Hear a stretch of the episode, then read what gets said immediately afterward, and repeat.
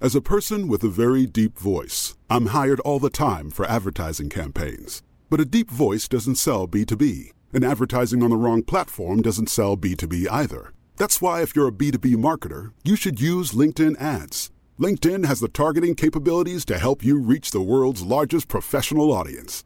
That's right, over seventy million decision makers all in one place. All the big wigs, then medium wigs, also small wigs who are on the path to becoming big wigs.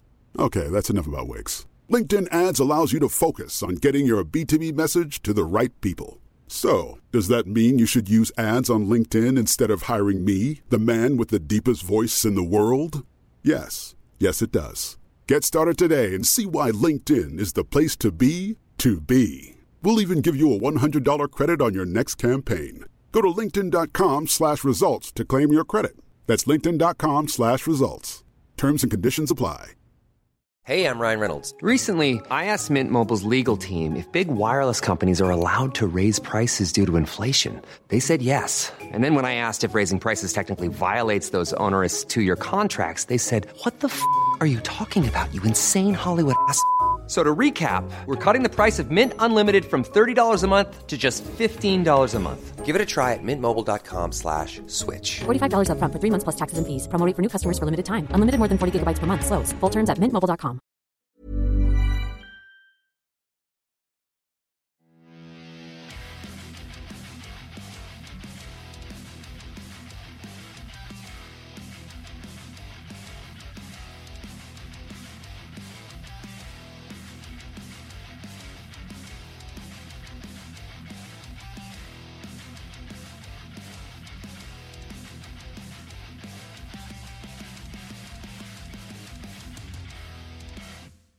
Hello guys and welcome to this week's episode of Heavy Metal Tones with me, your podcast host, Tony Evans.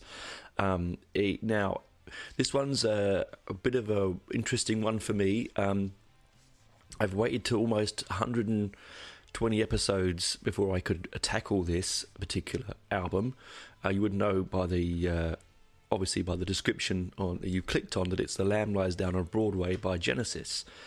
I'm a little bit nervous, I have to say, um... with this one, because I don't want to, you know me, I can be a little bit uh, flighty and um, sometimes a little bit, you know, the information um, gets mixed up with stories and all sorts of stuff and I get sidetracked.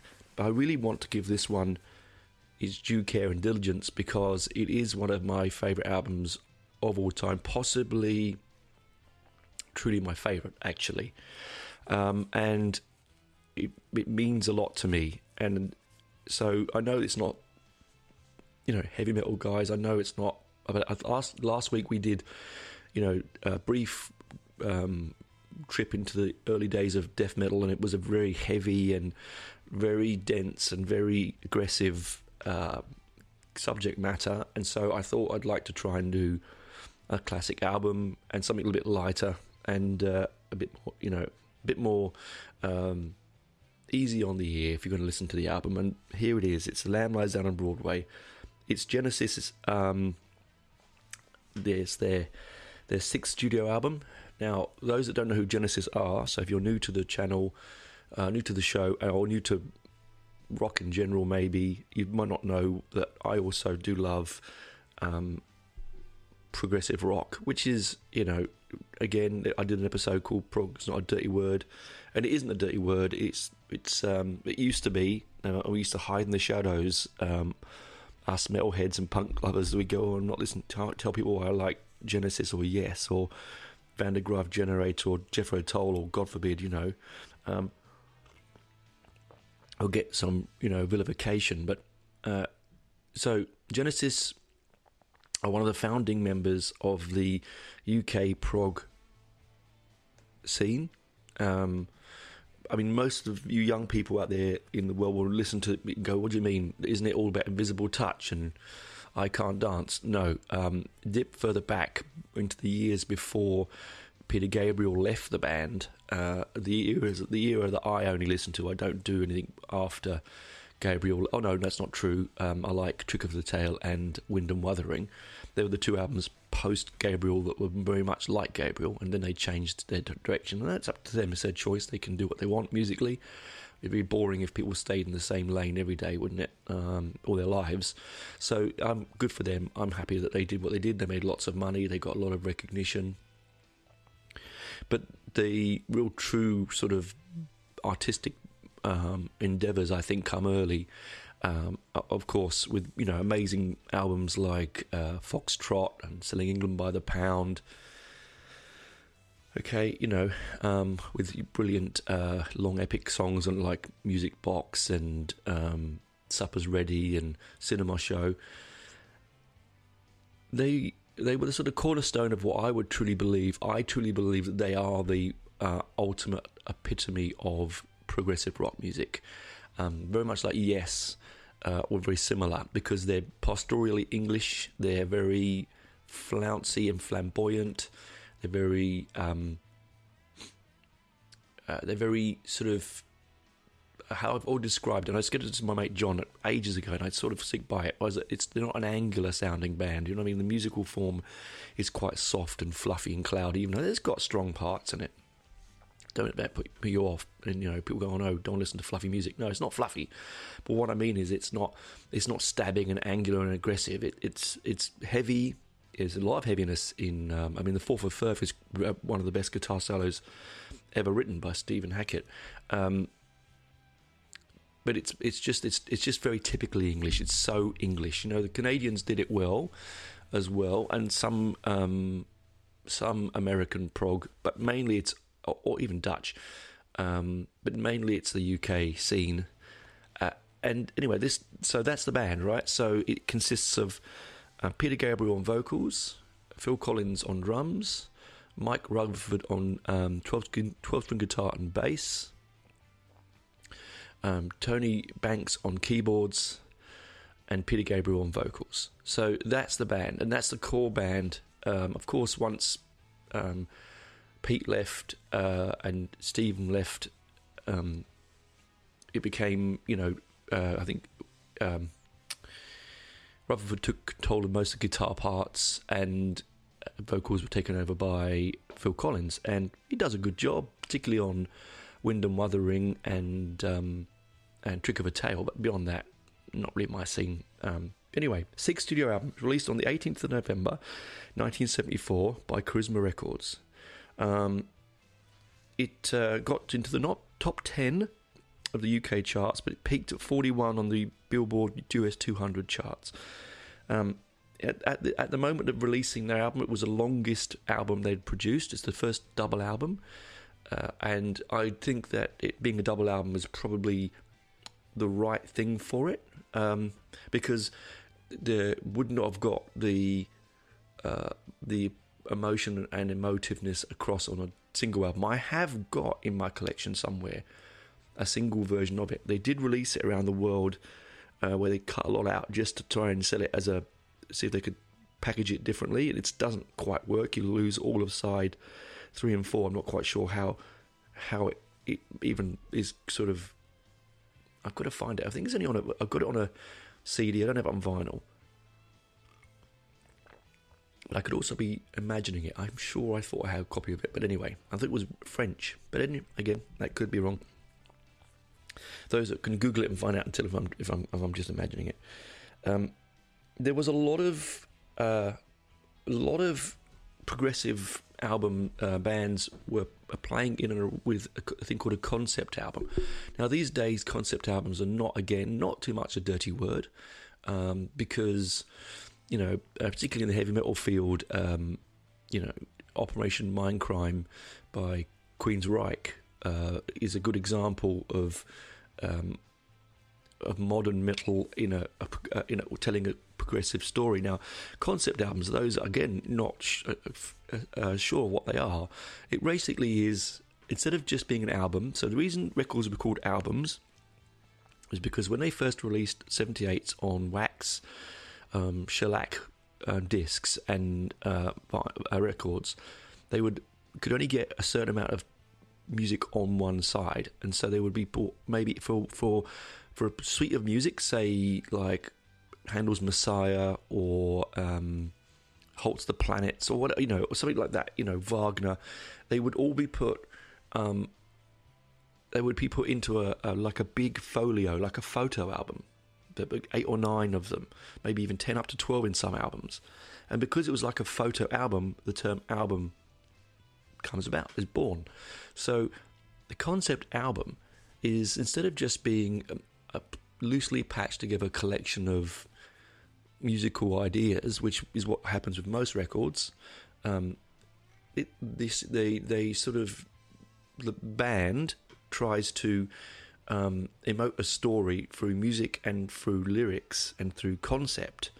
So from the beginning of the record to the end of the record, you follow a storyline. And there are some brilliant ones out there. Um, of course, you know, Marillion's Misplaced Childhood. Uh, again, you know, Lamb Lies Down on Broadway. Uh, if you want to look at um, Rick Wakeman's um, Journey to the Centre of the Earth, uh, or his, you know, um, Henry the Eighth and his Six Wives. There's a lot of, I mean... Um, I know that Alan Parsons' project, uh, the Tales of Mystery Imagination, is not possibly, I would call, a concept album, but it's a collection of all of Poe's, uh, it's music inspired by Edgar Allan Poe. So in theory, it's a concept because that is the concept. It doesn't have to be a story. I think what people get wrong with concept albums is that they think it has to be, you know, you have to have protagonists and direction, and that's not always the case. Uh, You can have a concept album if, the, for instance, you did, um, you put all of, I don't know, Monty Python's sketches to heavy metal. You could, it would be Python metal, wouldn't it? It would be, that would be the concept. I like the idea of that, by the way. So anyone out there is listening to that, I'm, I'm all for it. Um, you know what I mean? So there is where the concept uh, sits. And, and and Genesis at that time had not done a concept, and then done long suites of music with stories that were conceptual. As I said before, um, you know, the wonderful and amazing Supper's Ready, or Cinema Show, something like that. You know, they're all, you know, the Battle of Epping Forest and so on. Um, that they they had just they needed to do something different, and they sat down and thought they wanted to be. They want to be a step of the game. They don't want to be the same thing all the time. And so they decided to do a concept album, a longer double album. Um, following, they just followed their wonderful nineteen seventy-three Sell Out tour and um, epic album of uh, Selling England by the Pound, one of, also one of my favourite albums of all time, which I got to see Stephen Hackett um, do a year or so ago uh, in full, with my good friends, uh, Mark and John, and and it was just, it was really, uh, it was uh, life changing is is too big a word, but but it's apt. I really, really, I did when they played. Uh, I Know What I Like in Your Wardrobe. I did cry. I'm not going to deny that, guys. I sat there and. Um, saw Stephen Hackett playing the guitar solo to one of my favourite songs of all time, and I literally just, I did, I wept a little bit, just inwardly to myself. I just introspectively had my own moment. But anyway, I, I'm digressing, I'm digressing, I'm digressing. So they'd just come off this amazing tour, this amazing album, and they went in to record uh, straight into a Welsh... Uh, it, no, sorry, sorry, not in Wales, I apologise. They went straight to Headley... recording studio, Headley Manor. Now, the trouble with Headley Manor is it was an old um, reform school, an old poor prison. So for people where if you couldn't afford your debts, you'd go there and you'd work off your debts to society before you could be let free. And most of the time they perished in a very horrible Victorian manner. Um, now, when they got there, uh, the band before, and it's not been disclosed which was the band before, I'm sure those would know, there's someone out there would know who the band was there before, but they got there and the place was full of squalor. It was uh, full of rats. It was excrement on the walls, um, in a very bad way. And and to all intents and purposes, I did once see an interview with Peter Gabriel when he said that the the premises was quite haunted. Um, they had a lot of experiences um, late at night when they were trying to mix and record, or not mix, sorry, just um, rehearse. Uh, they got a lot of issues. Machines not working, lights going on and off, um, noises that would interrupt the recordings and so on. So pretty, um, pretty interesting, interesting start to what I would consider a very interesting album. Sorry, I was having some tea. Um, now, they chose to um, to make this album at a quite an interesting time in the band's um, career, because also oh, I'm just moving moving paper around my notes. All right, guys. Um, um, it was the band was full of tension, real bad tension. Oh, there's, oh, oh, hear that? That was my God. It's, Sorry, I have a mic and I've got to get a new one. I keep every, every time I touch the bloody thing, it makes a humming noise. Um, anyway, sidetrack. Uh, they had a real sort of um, issue within the band, like a lot of bands. They've been together for, you know, at that time, coming up to close to um, sort of seven or eight years. And, you know, they've been at university together, most of them, except Phil and Steve. And, um,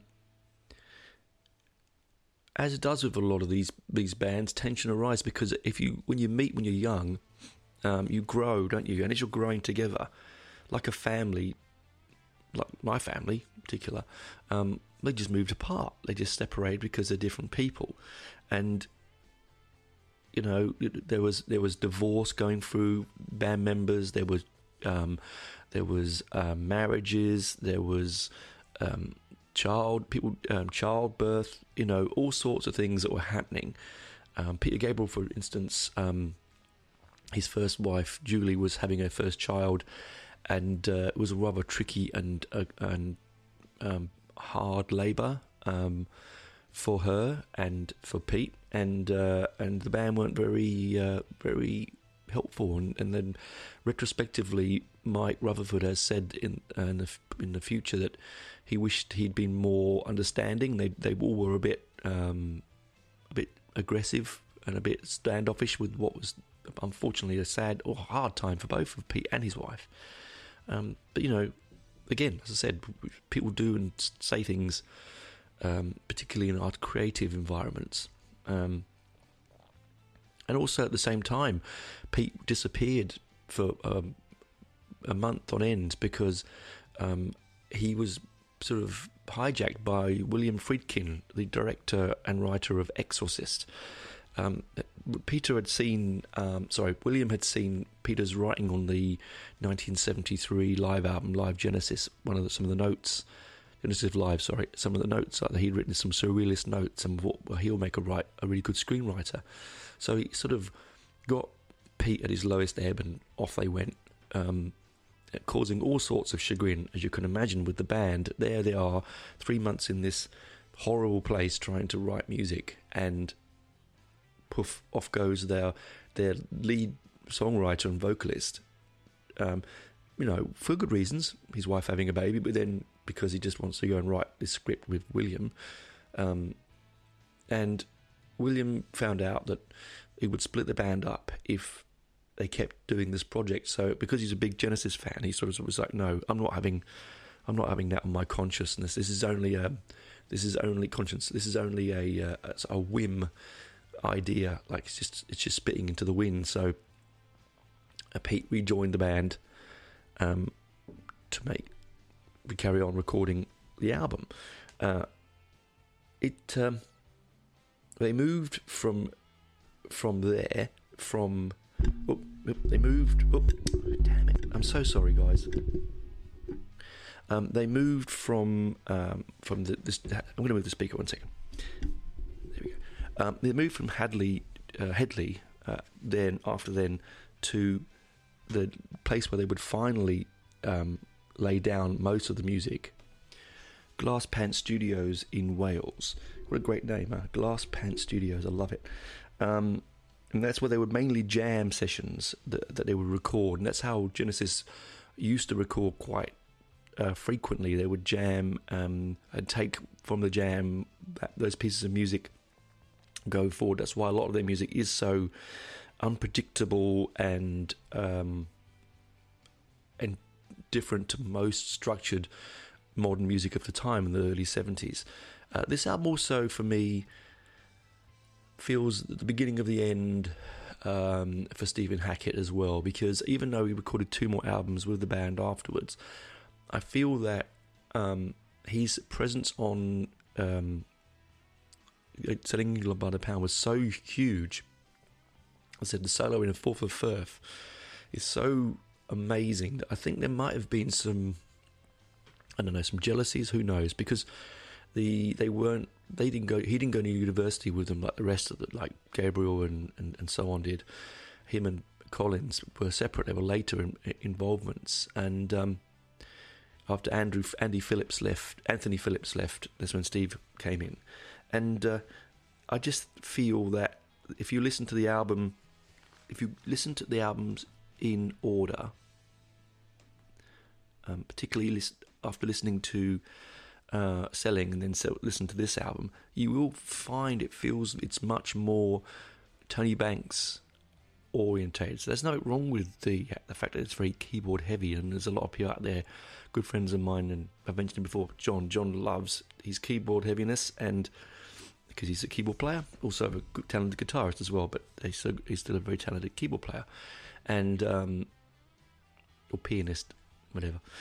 Um, and it's very laden in that respect. I don't. I. I, I there are some lovely, um, and we'll talk about the um, the music itself in the second part, the second show.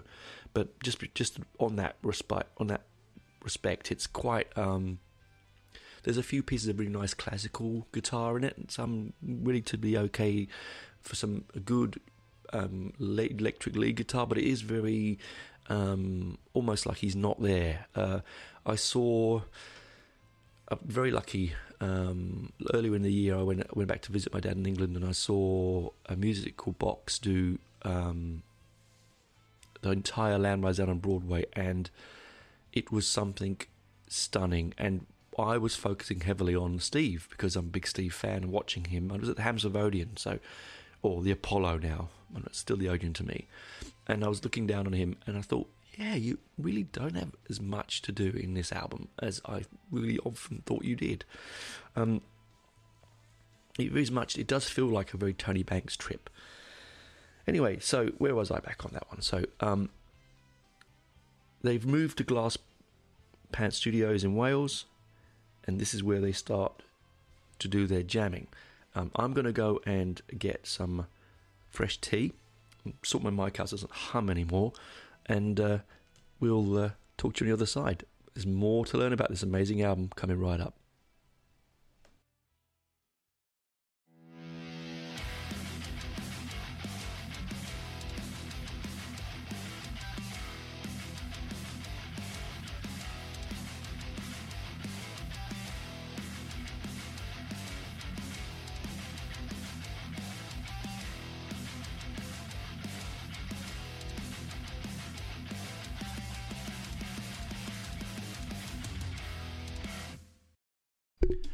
Welcome back, guys. I keep hitting the mic. God, I'm having one of those afternoons. Um, as I said before at the beginning of the episode, just towards the end there, that they all moved, they all located back to, to Glaspant Studios in Wales to lay down um, the album. Now, it was a time when Gabriel was off away, and so um, most of the music was laid down without him being there. And that comes across. I think that really does come across in the album and its feel. It doesn't, it, even though it is my favourite album of all time, and truly I think it is, um, it it it does not, it does feel um, sort of antiseptic in the in a, compared to the more warm and um, deeper tones of the previous albums. And I think that comes back to one of two things. Firstly, Glaspant Studios doesn't have uh, its own recording studio, so they had to use a mobile studio. They used Ireland's Records mobile studio, um, and for you um, you know uh, music nuts here, I'm going to try and find what I wrote down. Hang on, bear with me, lots of scribbling.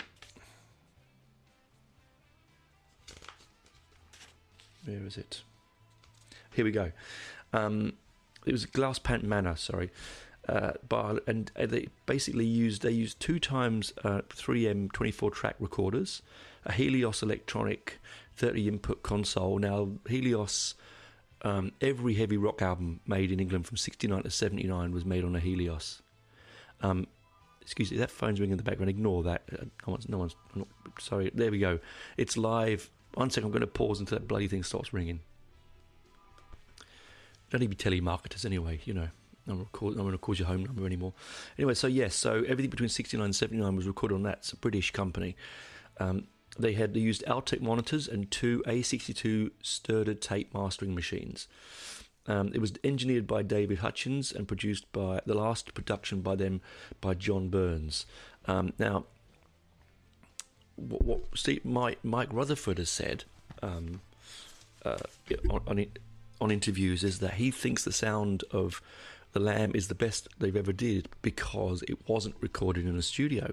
He feels that the um because they recorded in in sort of did some really interesting things. John and um Pete did some very interesting things vocally. They recorded um in bathrooms, uh around the house. They recorded in cow sheds to get certain vocalizations, and Phil Collins played in in the in the barn, um, and he was trying to copy Neil Young's drum sound because Neil Young records in his barn. We used to record in his barn, so there's this sort of wild, live, fluid sound to it, but it still sounds to me a little bit antiseptic. And I think it's because because it was like and and I also equate this to the White Album. The White Album. Um, is also, I think, similar to this because the band, the, the Beatles at the time, were falling apart in some respect, um, over each other, over the way they were recording, wanting to have their own input, not enough input from each of each other, and then you get this sort of like disjointed, um, crazy album, which the White Album is. Um, but this, the, the trouble is, what the band were trying to do with this album is they're trying to make a, a concept album, a, a story album. And doing that and being doing separate is really hard because to be to create a concept album, you've got to you've got to gel all of you together, because otherwise it's going to be, um, as I said, uh, un, unbalanced. Um, while Pete was away, Phil Collins muted the idea that they should um, do uh, the album as a instrumental. This was uh, this was mainly because Phil thought that Pete's um, verbal diarrhea on the last couple of albums, it was too heavily um, uh, lyrically dense. Now it was it was poo pooed and, and rightly so, because one of the joys and one of the real joys for me, and I, and I genuinely mean this, um, with the Genesis album, is Pete's lyrics, because you can listen. There is not one time you can listen to his out his lyrics and take it all in. I can't tell you. I know what he's talking about and half what he's singing, um, but I love it because every time I hear something different, and every time, like when I was restudying this album um, for these two shows, because uh, I, I play it once a month um, for myself anyway, but I was trying to re-listen to it and see if there's anything lyrically that would, after finding out about the tensions in the band, if there was anything lyrically, and there is, and I'm going to come across that in the second show. So um, please do join me on the second one, because I think that's going to be a really, really interesting one. Those that are, are big Genesis fans, or even if you're not and just like the idea of lyric um, appreciation, this might be one for you. So they, they're there, they're recording their album. Um, now, the... Uh, They experimented, as I said, vi- you know, vocally, and um, it it took two weeks to um, to record the backing tracks, which is not that long. Once they got it written down, it's pretty good. But there was some absolute nightmares in the mixing, because Phil Collins would go, because the record label were like, "We want this now, we want it out," as as is the way when studios and labels are paying money, they want it out, and they want that product, they want to ride the wave of the of the huge success that they had with um, Selling England by the Pound, um, and so they were sort of forced, as you can, as in most of the times, not so much these days I don't think, Um, but back then, bands were forced to have X amount of records out, X amount of time. And uh, Phil Collins apparently would spend night, like all night, uh, mixing and and producing it.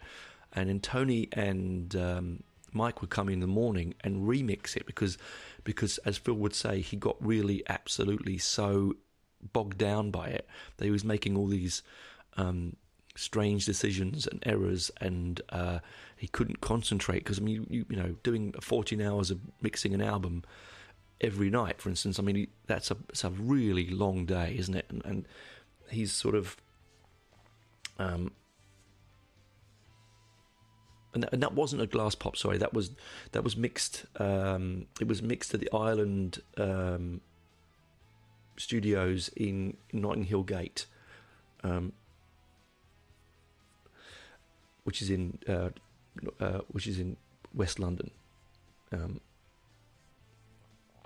it was uh, so it sort of went through several places, and it started off at Headley, then it moved to Glaspant, and then it goes to Notting Hill Gate, the Ireland Studios. Um, it's uh, it was, you can tell, and again you can tell it sort of feels like it's been passed through different hands. Although um, th- this being John's last, um, John Byrne's last production for the band, you can almost tell the difference when they move from this from from the Lamb. Um, onto um, Wind and Wuthering and Trick of the Tail, it does start to sound a little uh, a little thinner. Uh, John had this way of making a big sound um, and, a, and a way of um, he's like a lot of those genius engineers and producers um, that sort of can get more out of the out of the analog equipment than anyone else could do. Like they just do things as sort of alchemy.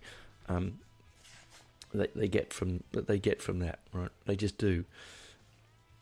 Now, I'm going to talk about briefly, quickly. Um, I'm going to talk about the. We've talked about sorry, we've talked about the the band, how they came about, the concept. We're having a concept album, issues within the band. This this just happens, and I think sometimes issues within bands make for a more exciting album. You think sometimes that little frisson, little bit of spark, a little bit of anarchy and anger, a little bit of resentment, um, sort of, I don't know, you know, sort of, uh, what was it? What was my dad would say? It uh, gilds the lily, right? So um,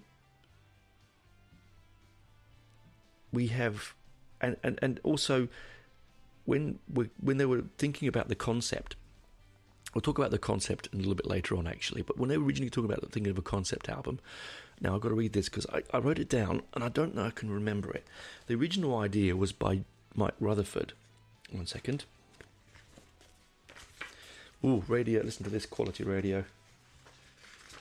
Oh, here we go. Here we go.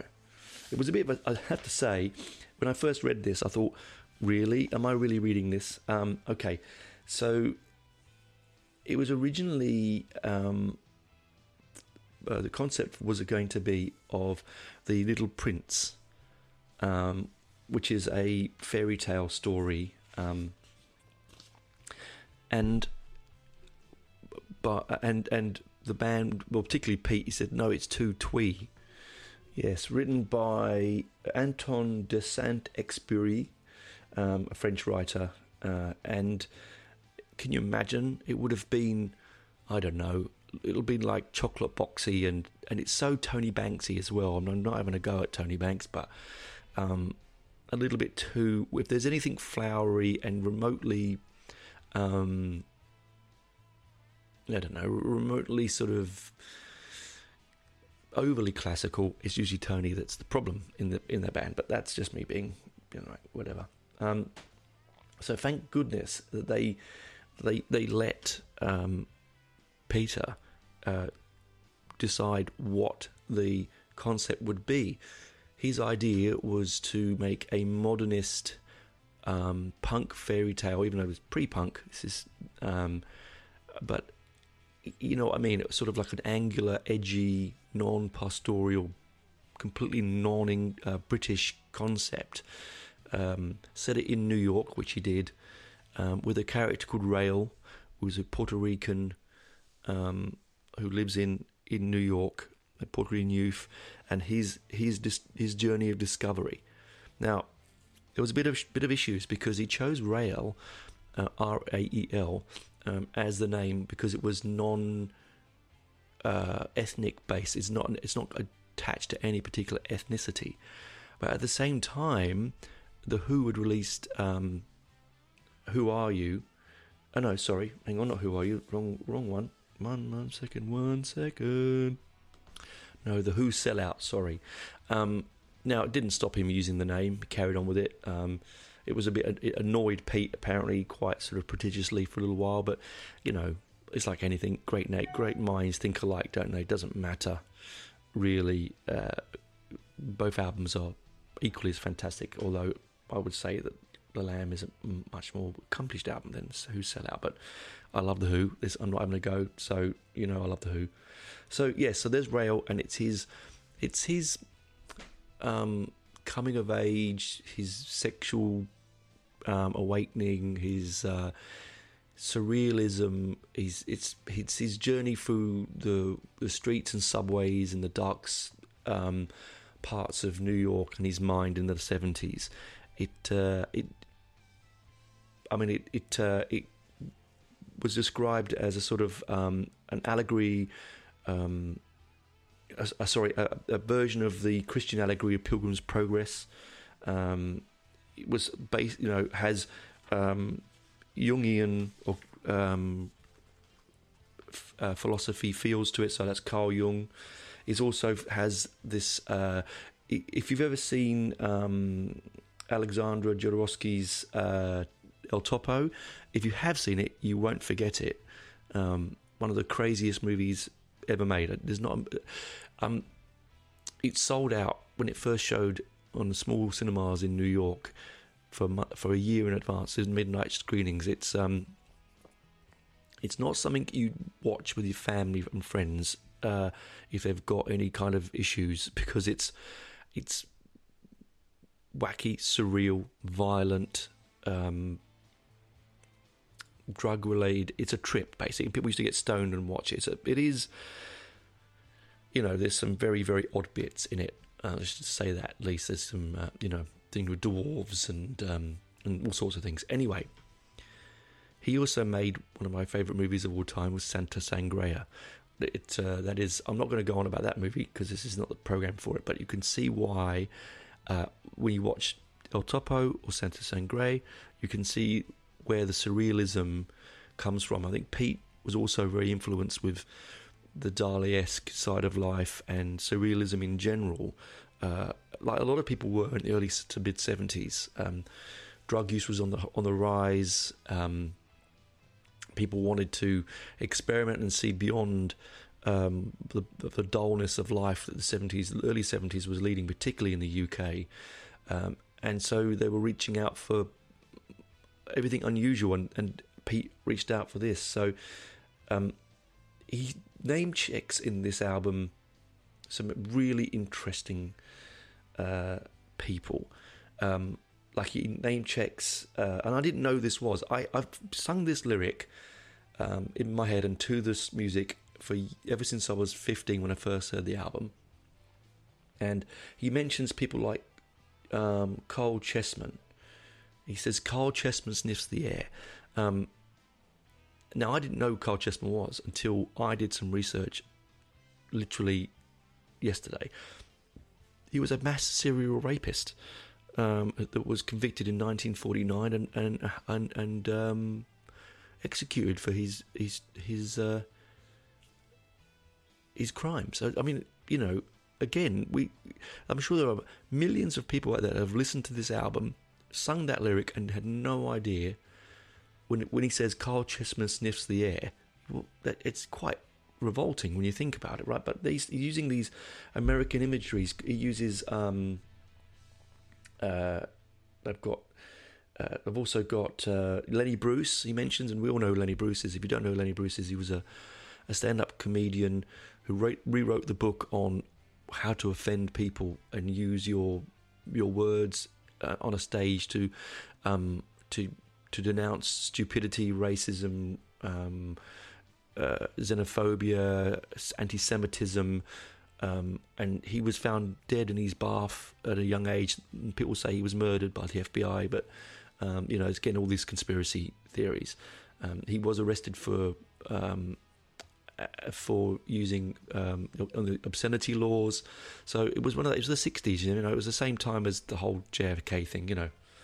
Um, and, you know, the Martin Luther King and so on. And he also mentions um, Groucho Marx, um, Marshall McLuhan. I didn't know who Marshall McLuhan was.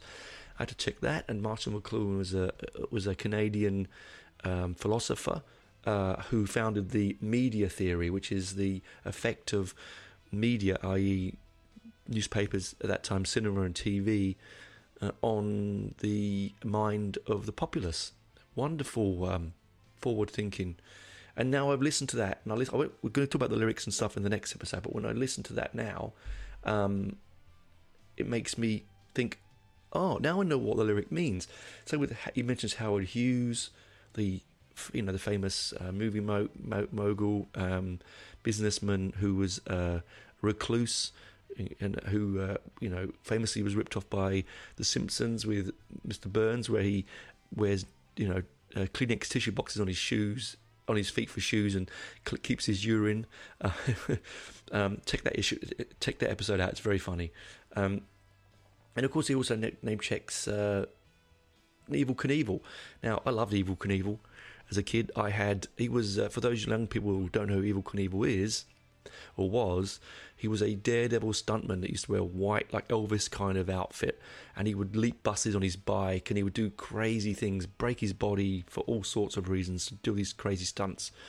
And we used to watch him on T V, and one of my favourite ever things was I would watch, um, I had his toy, like it was a wind-up bike, um, and I loved it, I absolutely loved it, and um, you could wind the bike up, and you'd come with these plastic buses, and you could and ramp, and you could try and get it to jump the well, action figure to jump the buses. It was fantastic. Anyway, I'm sidetracking. I'm sidetracking di- quite diversely there.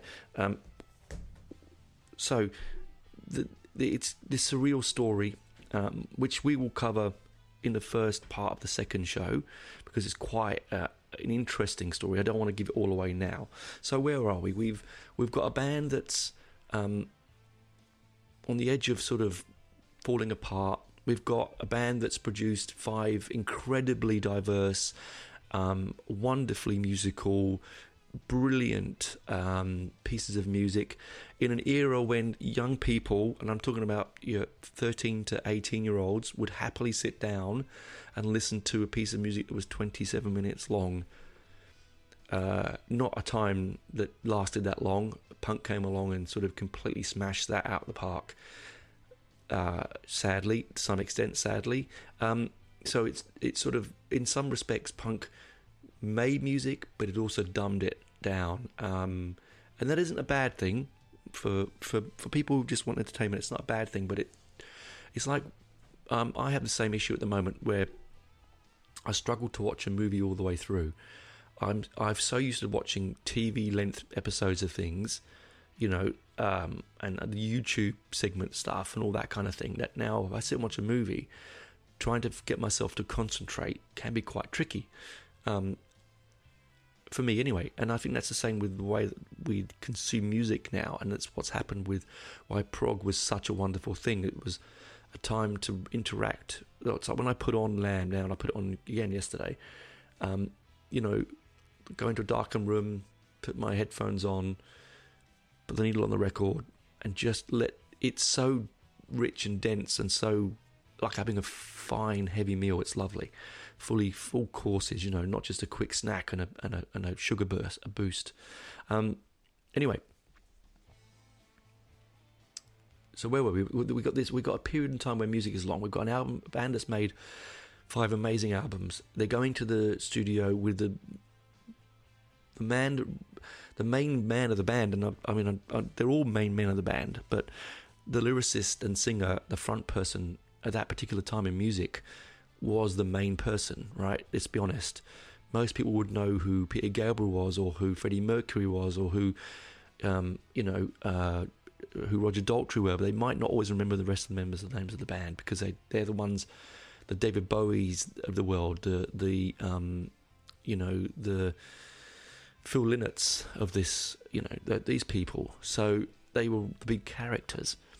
And so going into it with a, him already distracted, um, wanting to go and do other things, family life and issues getting in the way, um, life in general getting in the way, uh, and a studio then sort of hounding on the door for this next big thing, um, they go on to make this album, and they decided to make a concept album, and they decided not to make it a twee, you know, chocolate box thing that, that was muted, and they decided that, that they will go with, with Gabriel's um, very difficult to follow, um, surrealist, El Topo inspired, Jungian, um, New York um, landscape driven nightmare. Uh, and it is, it can be not quite nightmarish, particularly when you get into sign three and four uh, towards the end of the record. And they end up in a studio that's haunted, that's smelly and disgusting. They can't concentrate. The band split up for a little while. Pete goes away. Um, they then end up in Wales, where they have to use a portable recording studio, which stretches them with their sound, which makes them sound different and better, I think. And then we come to the story. Now, that will be mentioned next week, guys. I'm going to leave you on... on tenterhooks about the story, because if you don't know the album, do me a favor, go and listen to it now, um, and then when we talk about the story and the lyric and the music in the second part um, of the show, you'll understand, or or or it might, same as me, quite not understand what's happening, why, what's going on, um, and you might even also pick up the fact that Stephen Hackett isn't as predominant in the uh, mix, and it is more keyboard driven, um, Banksian sort of muse. There's I, I think Collins um, is at one of his best here. I think this is probably his best work with the art, with the band. um, I think that's because he gets let free um, in that studio freedom of the barn, with the sound being bigger and splashier and denser and open. Uh, it's mic'd differently. Uh, they weren't all in the studio together recording. They recorded separately a lot of the time, so um, that might also come down to it. But as I said, um, that's the, coming to the end of this first part. I hope you've learned something. I really enjoyed learning about the ins and outs. I'm very nervous, as I said, because this is sort of the holy grail of albums for me when it comes to prog and for my life in general, and I don't really want to Um, do it disjustice. So if I've missed anything, or you want me to talk about anything more about it, please just let me know, and I will um, do a third episode and add more in if you really want. Otherwise, it's one and two. Um, the second one will be slightly longer because there's a lot more to cover. This was just the build up to the album, the band itself, and the ins and outs of recording it. So that's me for this first part. Um, I'm going to go off, um, make some more notes, record the second part, uh, and uh, we'll chat to you next week when we learn all about the lyric and the story of The Lamb Lies Down on Broadway, uh, one of the greatest prog albums, if not the greatest concept album ever made. Uh, now, again, that is purely my my idea and my um, feeling. It might not be what you think. Uh, I'm not saying it's set in stone, but for me, that's how I feel. Uh, an album that has lived with me and has been part of my life for thirty-five years, and something that has grown ever so stronger with me, um, and has always been there when I needed it. And I think that's a very important thing about albums like this, isn't it? They do emote times in your life, and they emote um, and they help you through tough times, and this has always helped me through certain times that have happened, um, and right now, you know, not that you need to know, my friends, but my father is very, very sick, um, possibly not going to make it to the end of the year. I would love, I hope he did, but um, this album will help me get through that and this show has helped me get through these times I'm dealing with. So I'm very thankful that you listeners, even if you're listening to twenty minutes, if you've not even listened to, if it's your first time you've listened, I'm just appreciative that you've come along and listened to it. Do go and listen to the album. It might change your life. You never know. Uh, you might think it's absolute wank, and I'm all with that as well. I don't mind what you think, um, because it's subjective, and music is about subjection and reaction, um, and let's not be too critical. Okay, let's open our minds. Let's listen to something. If you're willing to listen to some of the heaviest aggressive black metal and dark death metal, I'm sure that you can open your minds to some beautifully lyrically um, uh, dense and diverse uh, pieces of music that Genesis do give out and put out, and you know did put out, I should say. Anyway, that's me wobbling on and waffling on for the rest of this episode. So talk to you next week when we go deeper into The Lamb.